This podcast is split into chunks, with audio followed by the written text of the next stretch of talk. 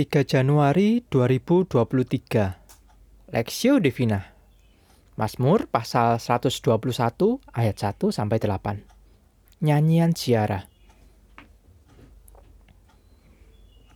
Aku melayangkan mataku ke gunung-gunung. Dari manakah akan datang pertolonganku? Pertolonganku ialah dari Tuhan yang menjadikan langit dan bumi. Ia takkan membiarkan kakimu goyah. Penjagamu takkan terlelap. Sesungguhnya tidak terlelap dan tidak tertidur penjaga Israel. Tuhanlah penjagamu. Tuhanlah naunganmu. Di sebelah tangan kananmu. Matahari tidak menyakiti engkau pada waktu siang, atau bulan pada waktu malam. Tuhan akan menjaga engkau terhadap segala kecelakaan. Ia akan menjaga nyawamu. Tuhan akan menjaga keluar masukmu dari sekarang sampai selama-lamanya.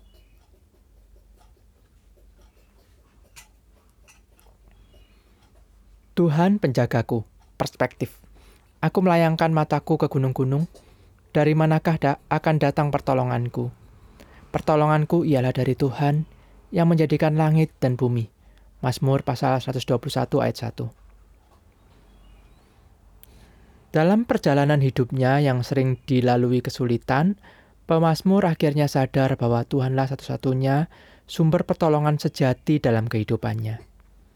Tuhan yang adalah pencipta langit dan bumi, yang artinya Dia Maha Kuasa, tidak seperti Baal atau ilah sembahan bangsa-bangsa lain yang terbatas, yang adalah buatan manusia semata.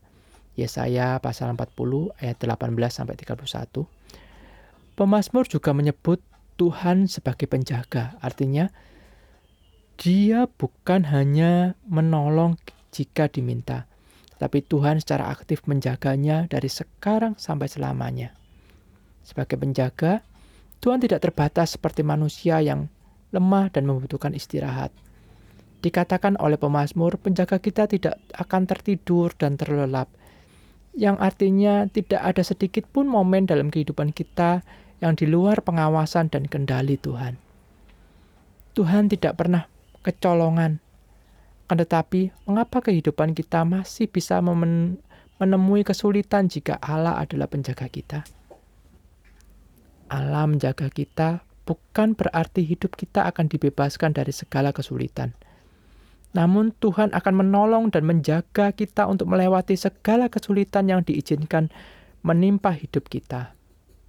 Dia bukan melewatkan kita dari kesulitan, tapi dia menolong kita melewati kesulitan itu. Dengan demikian, kita benar-benar mengalami Allah yang adalah penolong dan penjaga hidup kita. Terkadang dalam kesulitan, kita bisa tergoda mencari pertolongan dari pihak lain yang justru menjerat kita ke dalam dosa dan berbagai kesusahan. Dalam situasi itu, Allah tidak membiarkan kita dan menolong kita untuk kembali kepada jalannya untuk menemukan bahwa Dialah penolong yang sejati. Jika Allah adalah penolong dan penjaga hidup, maka apa yang bisa kita lakukan?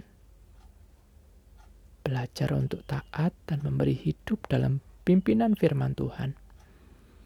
Firman Tuhan akan menyatakan jalan-jalan kebenarannya. Firman Tuhan akan mengingatkan kita mulai mulai tergoda untuk memilih jalan lahir jalan lain di luar Tuhan. Firman Tuhan menuntun kita ke dalam pertobatan ketika kita jatuh dalam dosa karena lebih menuruti keinginan kita sendiri. Lewat itu, kiranya kita mengalami bahwa Allah adalah penjaga hidup kita. Amin.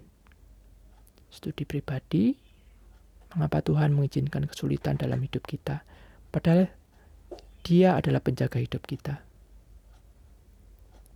Apakah kita pernah mengalami penjagaan Tuhan di tengah kesulitan kita?